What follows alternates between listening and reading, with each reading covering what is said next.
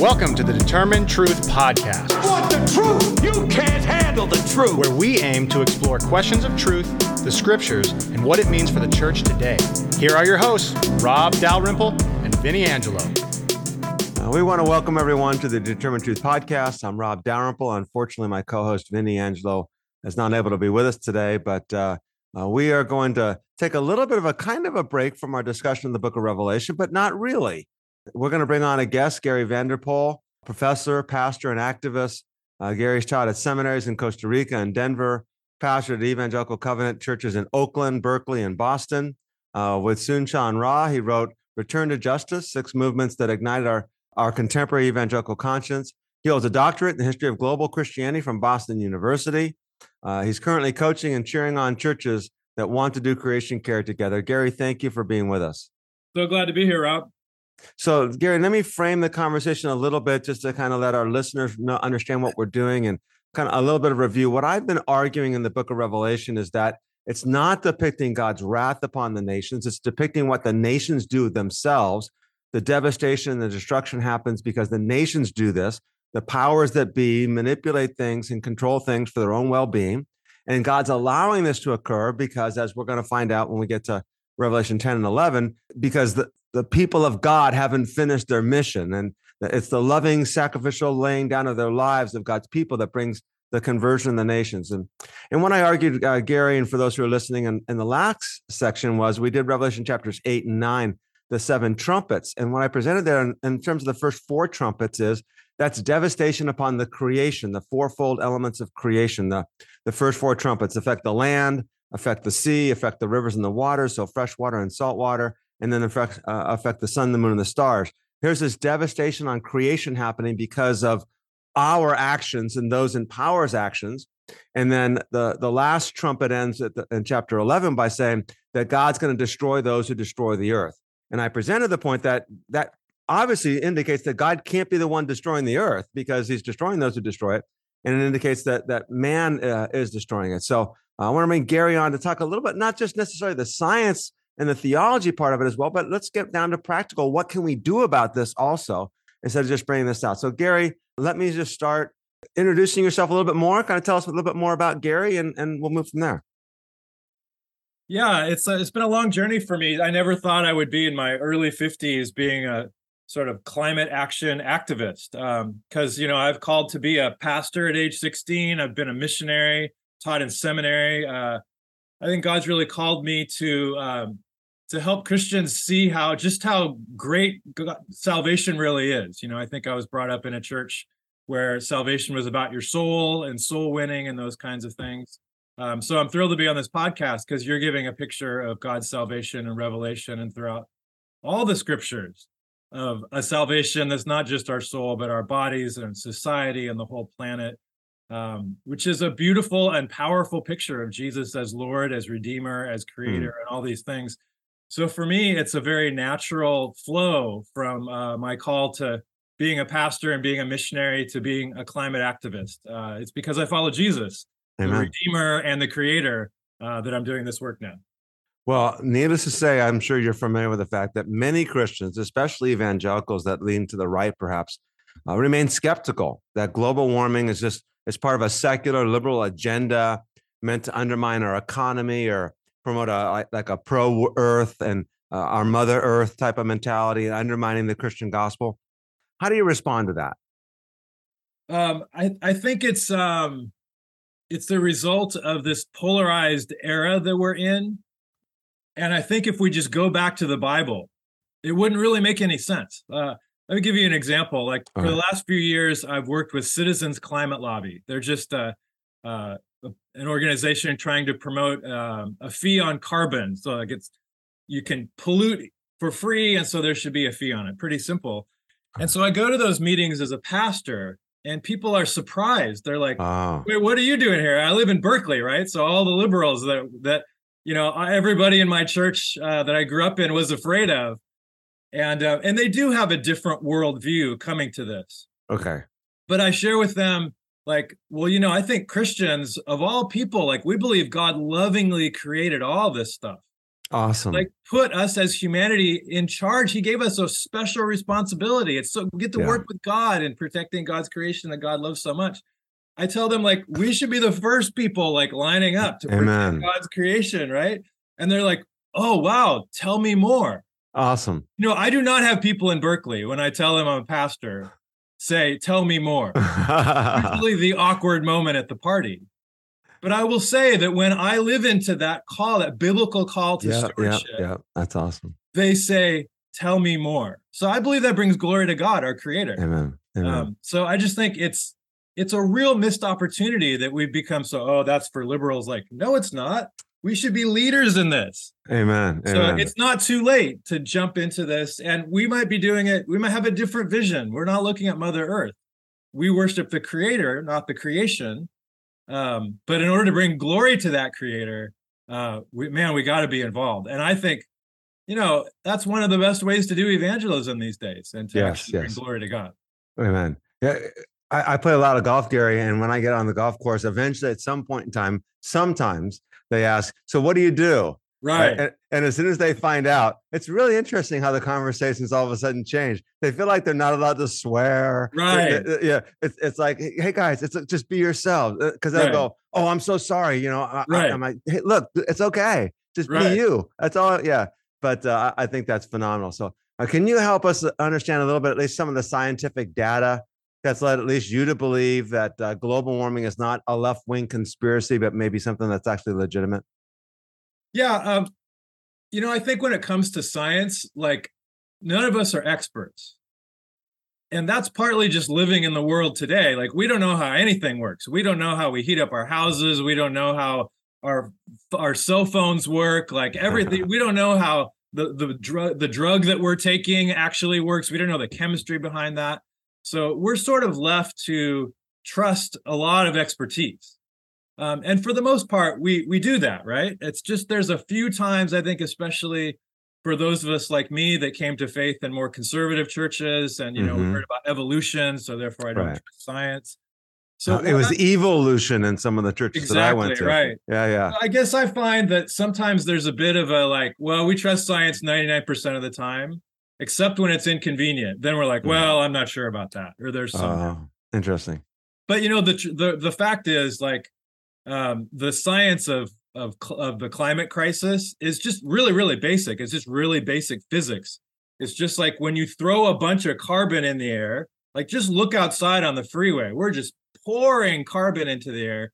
It basically just acts like a blanket stopping stopping the hot air from getting out of the atmosphere so it's really not controversial at all and uh, it it only can seem controversial on like cable news because you know they'll find like one random scientist who's been paid by the fossil fuel industry and it'll seem like it's like ah it's 50-50 but it's the closest thing there's there's ever been to a scientific consensus so i just Yeah. frankly i just don't we don't i don't think we have any really good reason to doubt it Okay. um, it's it's just that like our whole world is built on fossil fuels, so it is tremendously inconvenient.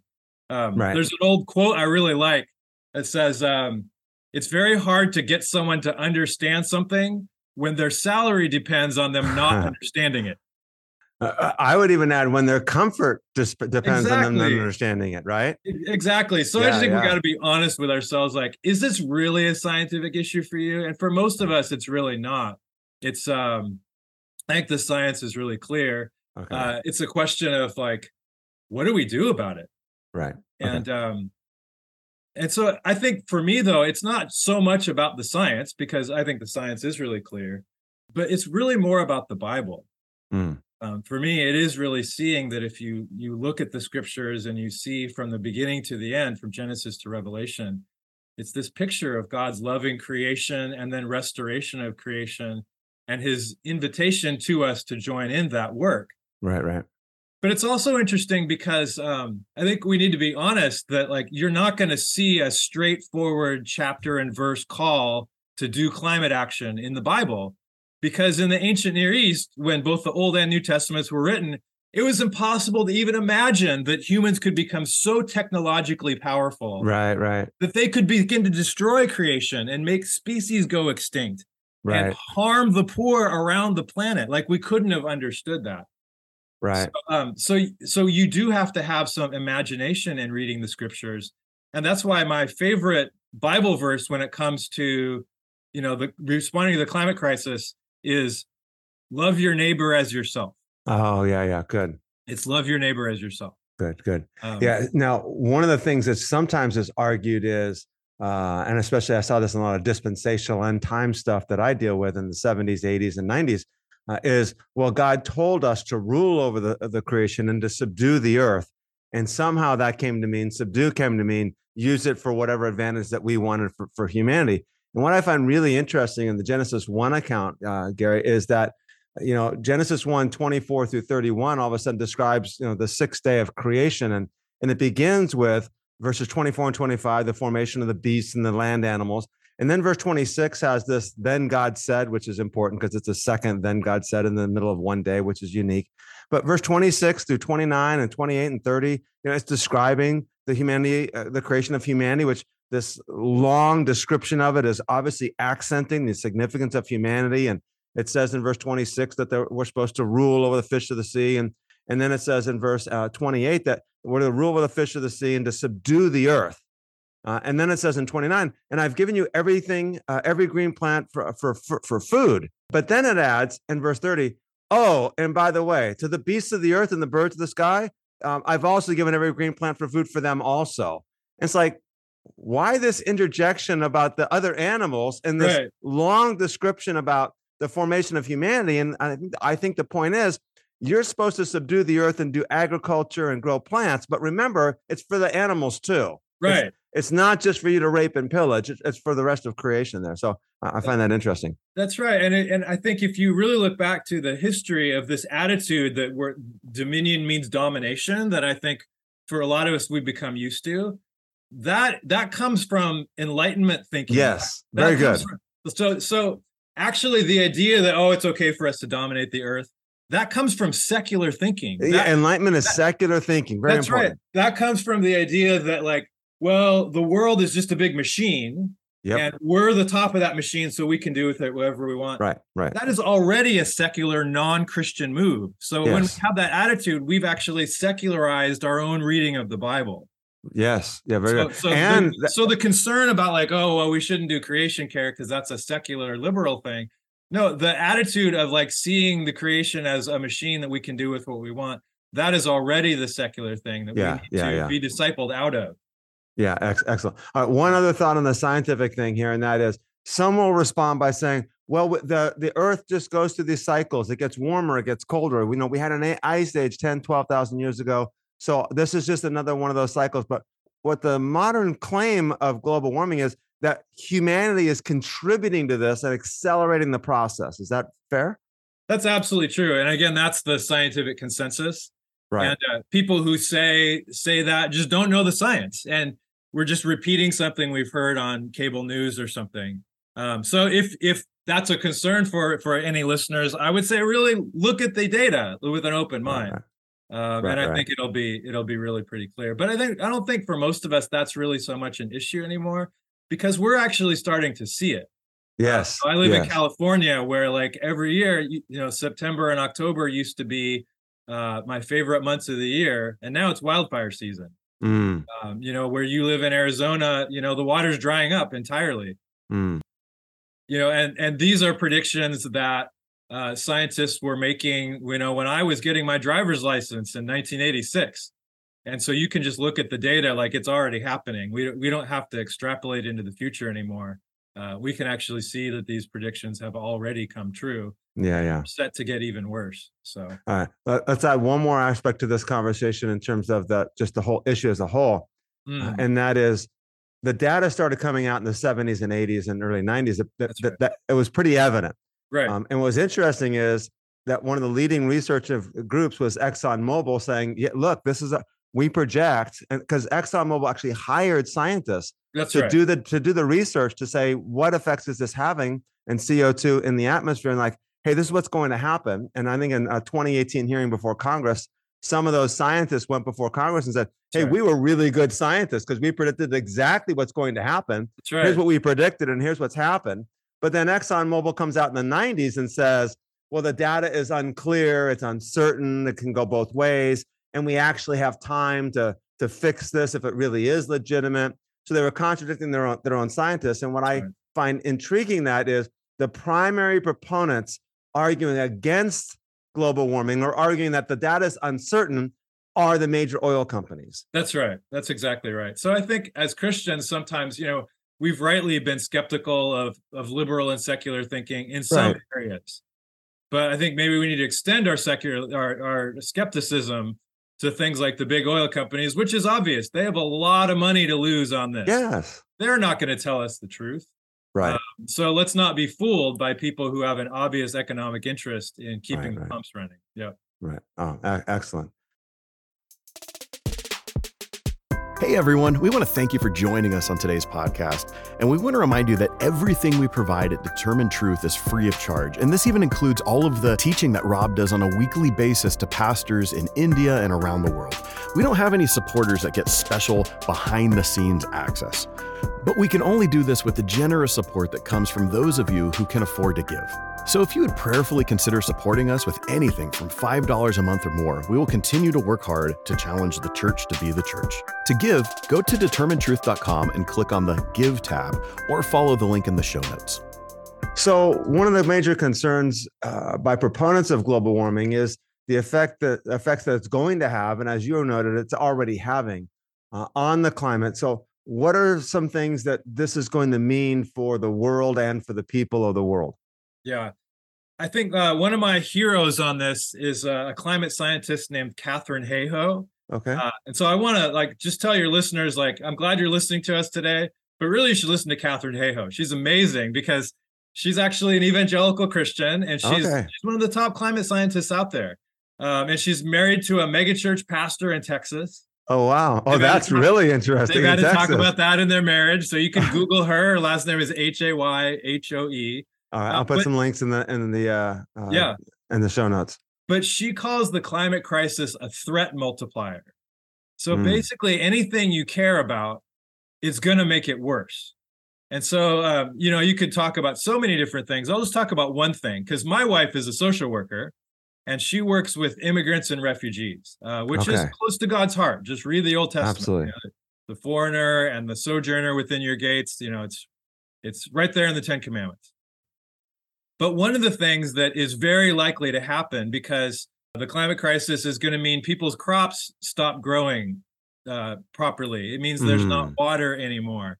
It means um, that, like, if you're in Bangladesh, it means your house is probably underwater.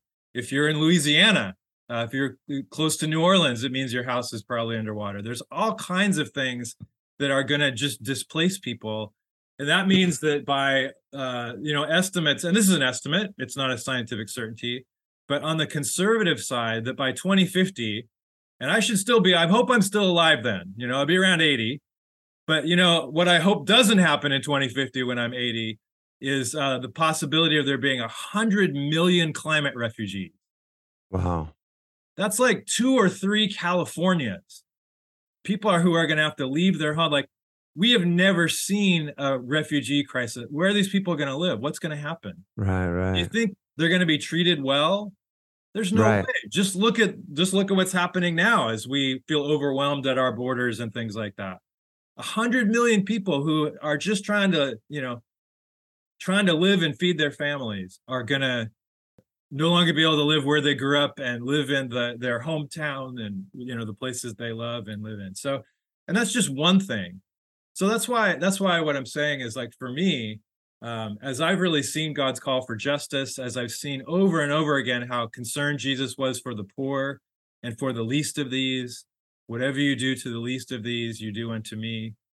I think so much about those people who are going to be climate refugees, Mm. two California's worth, and those are my neighbors. Right. And so that's you know I I have you know since I've been thinking about this I have come to love creation more. You know I go on prayer walks and sometimes I even hug the redwood trees on my prayer walk. You know I oh, do. Oh, so you're a tree hugger. I'm a tree hugger for Jesus. it's all good. But you know I don't think you have to even be a tree hugger or even like Right. hiking or whatever. You just have to actually care about those hundred million climate. Yeah. Yeah. And actually, I think that's something that conservative Christians like me have done really well, that they've had the imagination to care about the unborn. Hmm. You know, and think about the moral imagination that takes to to care about people who aren't even born yet, who you're probably never going to meet. But uh, I think Christians have really cared about that particular issue. And the climate crisis is a, is a little bit like that because uh, when this gets really bad, this is going to be our kids and grandkids generation. You know, speaking from someone who's like 50 some years old. And so, you know, I think a lot about my legacy. I think about my kids are 18 and 20 right now. Mhm. Um, in 2050, when I'm 80, and if there really are these 100 million climate refugees, if there really are wars that are happening over water, if there really are mass, even more massive wildfires than there are now, people dying of pollution and smoke inhalation and all of these things, um, I imagine my grandkid coming up to me and saying, "Daddy, weren't you a theologian? Like, did you still drive your gas-powered car? Did you contribute to this?" Mhm. And I just think about that voice, and I think that God is calling me, and I think all of us actually, to have the faith and the and the moral imagination to remember the unborn, to remember our grandkids' generation, to remember the kind of world that we're giving them, and to make this issue of climate action a discipleship issue. I really think Yeah. that's what God is calling us to, and that's why I think this is a really practical podcast. I, I like the way you put that because if there's anything that we care about, it's our grandkids, right? Right. yeah. Our kids are cool, but the grandkids are way better. Yeah. Um, and so now you're saying, hey, if you care about your grandkids, then let's take action so that we can make sure that they have a hab- hab- habitable uh, place to live. yeah. Um, uh, Yeah. Now, and the good news is it is really possible. okay. I All think that I used to have an idea, and I think a lot of people have this of like, you know, so you sort of move from the sort of like, uh, climate, is that really a thing? I'm not really sure. I don't know. It shouldn't be a priority. And then when you see the data and you realize what's going to happen, then then you can actually feel like overwhelmed and paralyzed. Oh, I can't do anything. Can Right. we solve this? Oh, we can't solve it. Oh well, I guess we may as well live it up while we can. But the reality is every little bit matters Okay. Interesting. every little bit that we um, don't put carbon or methane in the air makes the world a little bit better place for our grandkids. And so every step of faith that we take of discipleship, it brings glory to God. It makes the world a better place. And it, it's, I think it's it's part of God's call to be steward of creation. So it's not an either or. Every little bit we do really helps. And to me, that gives me a lot of hope and motivation. Okay, and that's really interesting because you're putting this in a context. Now, there's that that old story of the girl walking along the beach throwing starfish, you know, thousands and thousands of starfish on the beach, and she throws one in, and someone comes up to her and says, "What are you doing? You know, you're you you can't you can't throw all these back into the ocean. You you, you can't make a difference." And Yeah. she picks up another starfish and throws it in the ocean. She says, "It made a difference to that one." That's exactly right. Yeah. Yeah. So the idea, so that, that's interesting because one of the things that we think of as, as well, okay, this is such a big issue. We need the governments of the world to solve it. And it's, it's kind of out of my hands. You know, I kind of wash my hands of this and say, well, my responsibility is there, but, but whether I eat, you know, steak or chicken tonight won't really make much difference. Right. Uh, and you're saying, no, it, it will make a difference. Absolutely. And and um it's probably impossible to stop all the bad influence impacts of the climate crisis now. Uh, Yeah. It's going some bad things are going to happen. But just how bad they are is really up to us. And that's where it does make a difference. So every single choice of, you know, steak or lentils does add up. It I like my option of steak or chicken. You went too well, far me with too. I just, you know, I ate chicken for breakfast this morning. So, but you know, like, uh, you know, the small things, like, you know, where I met Rob, we were at a conference and we were talking about silly stuff like getting a bidet. to- yeah, yeah. To save, and I got one. It was thirty Did you? bucks. Okay, I'm the You know, only one of the group that hasn't gotten one yet. Yeah, well, you got to have- I peer haven't brought pressure, the man. You got to conversation up it. to my wife yet, so I have like, Yeah, you won't you won't go back.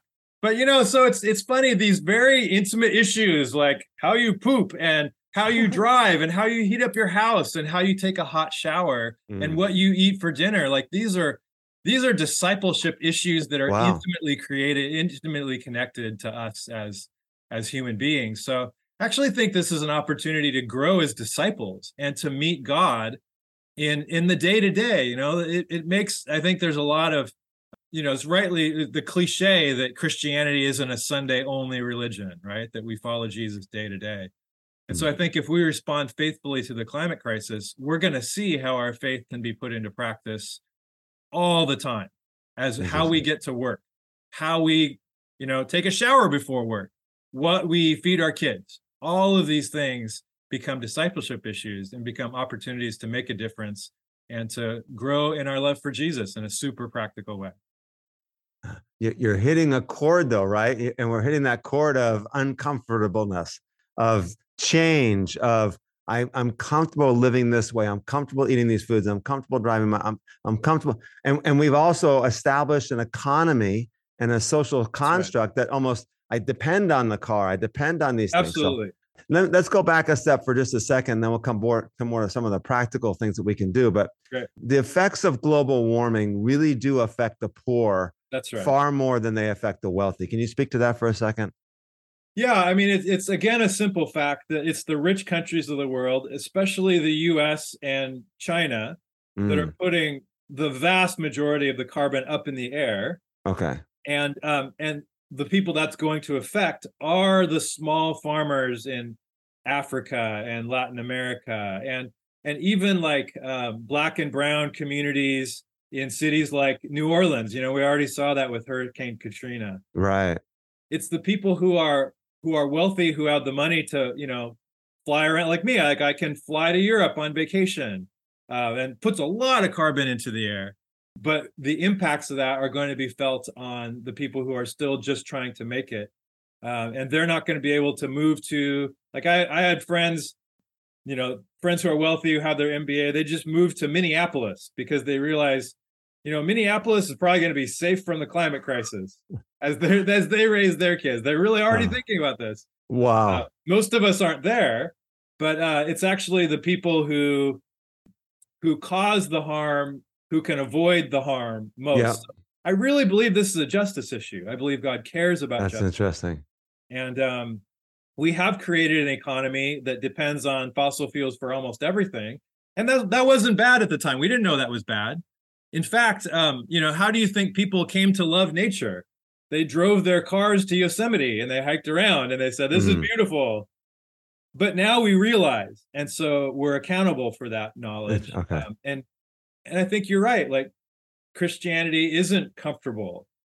It is uncomfortable to take up your cross and to Amen. be concerned for the least of these. Mm-hmm. Right. to um, to change the systems and structures because that's what Jesus calls us to. Yeah. Um, that is uncomfortable. Yeah. So I mean, if you're a Christian, you should already know that, though. You know, truth in advertising, you didn't sign up for something easy. You signed up to take your cross and follow me. And so, uh, but what I've realized is that um, we can't do it alone. Right. We aren't called to be super Christians by ourselves. And making fundamental life changes and like dealing with this really inconvenient and uncomfortable stuff I really believe it should be fun and it should be in community and it should be an experience of Christian fellowship mm-hmm. that we do that. So I'll tell some stories in just a minute about that. Sure. That's where it gets really exciting. Like I've tried to do climate action sort of by myself. It's really hard. It's not fun. I don't have the I don't have the discipline really. Like I I revert like I grew up eating like Taco Bell, you know, like fast food. That's my guilty pleasure, right? So just the willpower of like, oh, I won't do all this stuff that I love doing. I can't do this stuff by myself. I need the body of Christ. Oh, wow. I need to be able to do it together in community. And I need the sort of joy and meaning and fun of living out the gospel together. And the climate crisis, you know, doing climate action together is the very first place. So I would not advise, like, don't try this at home by yourself. Find some other Christian friends and uh, and figure that out together. So that's the most practical thing. Like, do it together, okay. gather some other people, and uh, and make it fun um, and make it meaningful. Because otherwise, okay. It's just not going to happen for most of us. Uh, well, you're going to have to unpack that. So now, uh, what you're saying then is is that this is not simply about demanding that the United States adopt the Paris Accords, but it's about mobilizing Christians, small groups, and, and others to take action. So go into some more detail about that. What do you mean by make it fun? What do you mean by do this as a group? What are some things that we can do to make a difference? Yeah, well, let me just tell you about my the Sunday school class I led at my church on this. A lot of fun. So we actually had, did three ways of uh, of we we chose three ways of doing climate action. One is prayerful, and so we spent time in nature. On we took a Sabbath on Saturday. We went for like hikes. We took pictures, and uh, we just kind of got reconnected to our Creator through the loving the creation. And uh, some of us did that together. Some of us did it on our own on our day off, and we like texted each other pictures of beautiful things that we saw. And we wrote Shabbat Shalom, you know, peace to you this Sabbath day. Uh, and we shared about how that went. So that was really fun. We hope you're enjoying the podcast, and we want to remind you that everything we do at Determine Truth, the podcast, Rob's blog, and our YouTube channel, is available on the Determine Truth app. Directions on how to download the app is available in the show notes and on the determinetruth.com website. Just click on the App tab. And then we did personal climate action. We looked at all the different machines that we use that burn fossil fuels to just live our lives. And we started thinking about would there be ways that we could get rid of some of those things? Um, and so there was one guy, uh, there's a guy named Roy. He's a 70 year old engineer in our church. And when he heard about all the, uh, you know, the damage that that cars have done, he was really sad because he loves muscle cars. Mm. You know, he like his first date with his wife. They've been married like 50 years. Was in this Ford Mustang. He even brought a little model of it to class, so he was sad. And I was like, Roy, did you know that Ford now makes an EV, an electric Mustang? And he's like, Oh, I didn't know. And so two weeks later, he showed up in this Ford Mach E EV to church. And I was so Wow. happy. I went for a ride with him. I tried to get him to drive it really fast. And you know, it was it was really fun.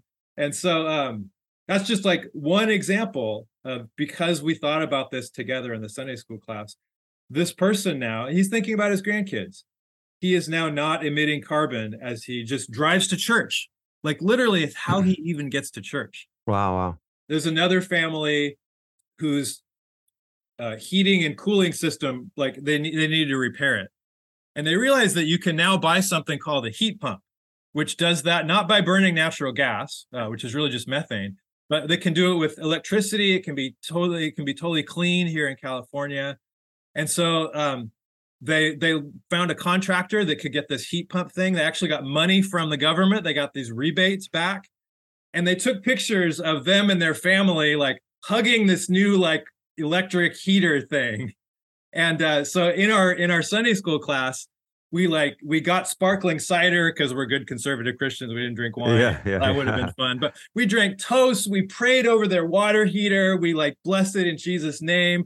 That when they take showers, when they heat their house, you know, getting ready to go to church, they're not going to be putting fossil fuels into the air. And we did that as a community.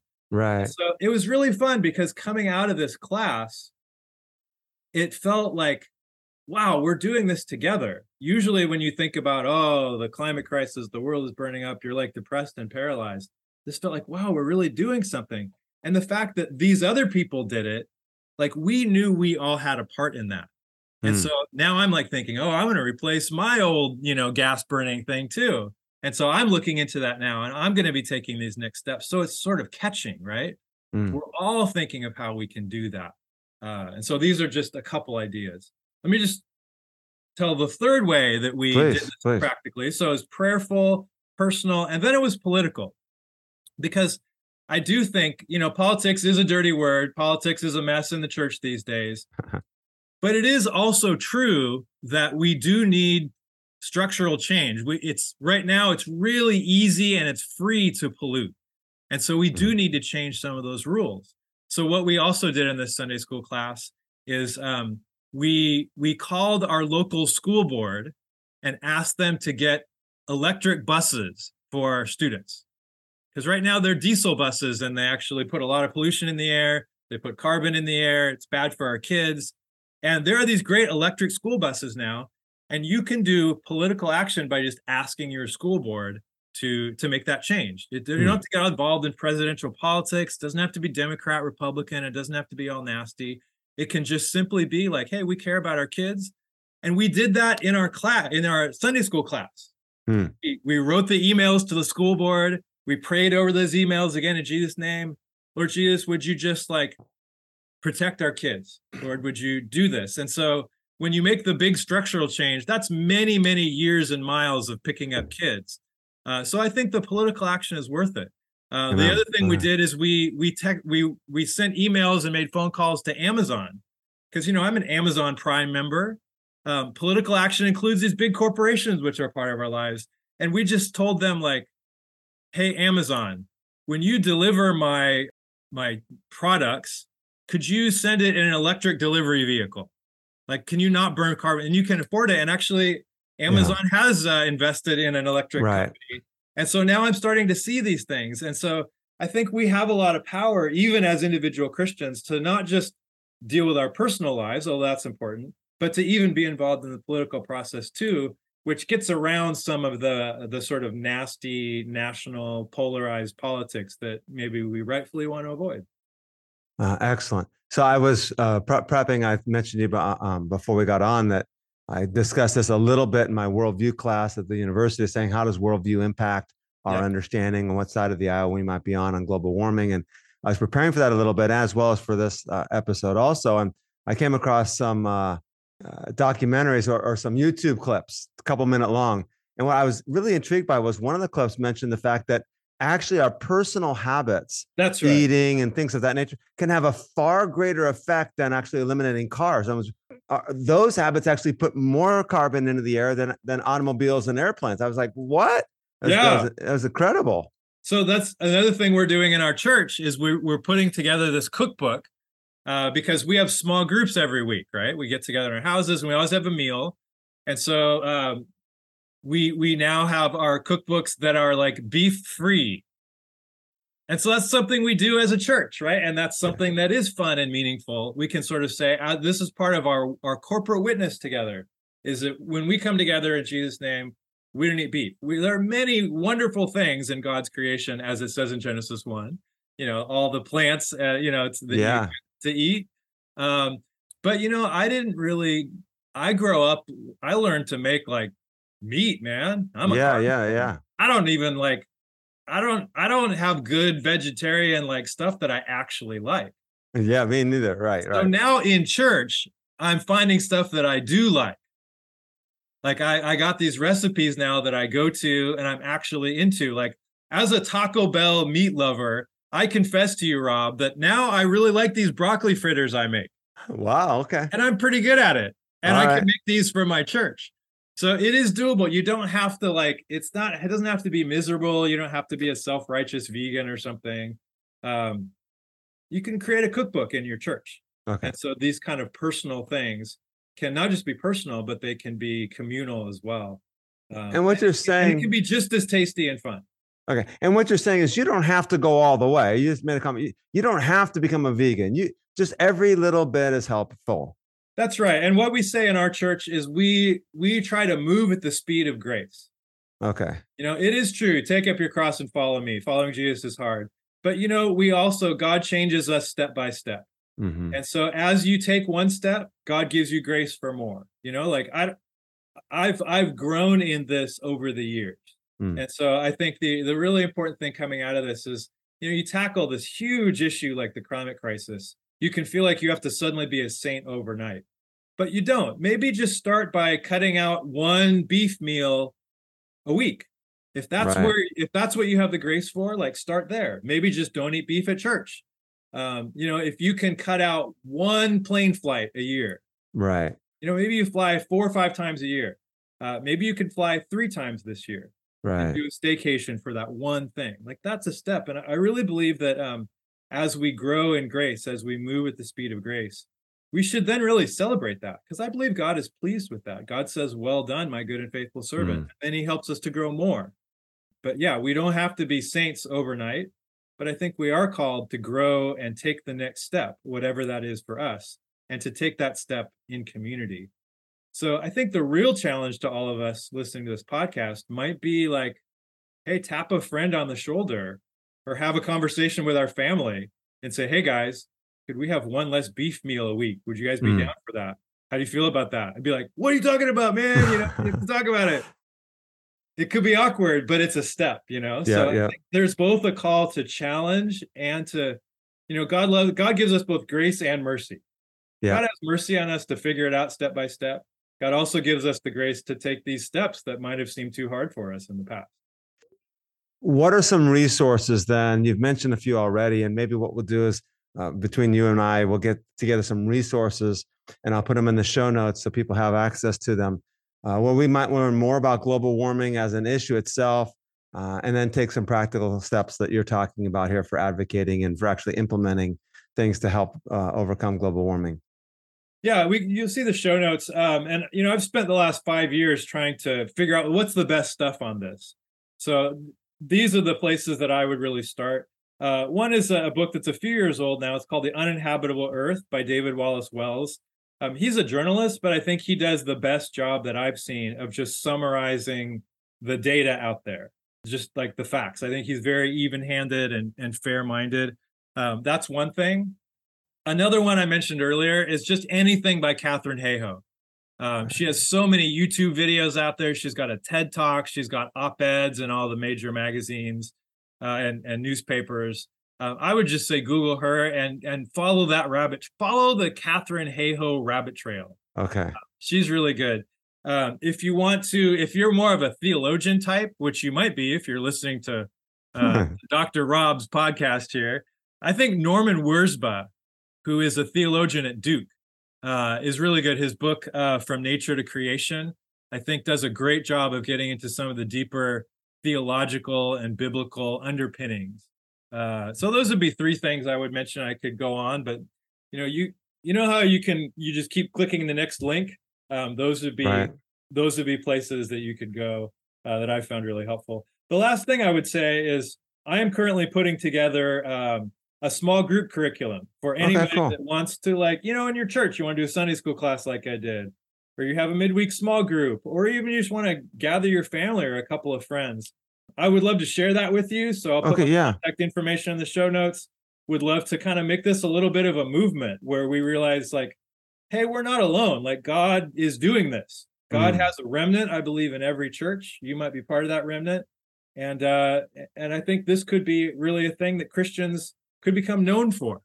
Like right now, we are not known for our climate action but right. that doesn't have to stay that way. That's something we could change. And if you're interested i would love to share that uh, that material with you and to and also to be encouraged by what god is doing uh, among your uh, sphere of influence. Uh, what i'd recommend then what we'll do is if if you're interested in that make sure that you send me an email and make sure that you get on the the Determine Truth email list. And then when you have that done gary send it to me and i'll put that out in the Determine Truth email uh, blast that goes out to everybody that's so every, everybody on the list can get it. So just make sure you get added to that list. Uh, excellent. Great. Yeah, um, yeah, All right. Hey, anything else that we want to add here? This, this is this has been excellent. I, really practical. Not just understand a, an issue, but understanding. Hey, there are actually steps that we can take. So, uh, anything else you want to add? Yeah, I think the last thing I would say is uh, you noticed the progression of this conversation. We started with the science, and we mm. started with the ethics. You know, these challenging things and we ended with story and imagination and community. Mm. and i think that's the really the right place to be. That's where change happens. That's where joy happens. That's where witness happens. So um you know can we reframe this whole climate crisis thing to be a way of doing stuff together of imagining a new way of partnering with god and being stewards of god's creation and in telling a different story of what church is, of what mm. it hmm. means to be Christian, uh, right? In a way that I think, I think we'd all be thrilled to see. You know, church has received so much bad press lately, and rightly so. I think this is a way to change that story um, and to change even our own experience of faith. So I think it's just it's uh it's wonderful to encounter this like really weighty topic and to come out feeling some hope and uh, and feeling some some joy that we get the privilege of, of making a difference in this big crisis that does face us. Excellent. Well, thank you. So uh, again, if you're listening, pay attention to the show notes or look down at the show notes and we'll get some resources there for you. Gary, wonderful, wonderful to have you on, and I appreciate all that you've done that you're doing. Thanks for the opportunity, Rob. All right. Take care, everyone. We'll see you next week to thank you for joining us on today's podcast, and we would love for you to share the work of Determine Truth with others. Please follow this podcast and give a review on iTunes, Spotify, or wherever you get your podcasts. Your review will go a long way towards helping others find this podcast. Then, share it with others so that we can get the word of the gospel of the kingdom to more people.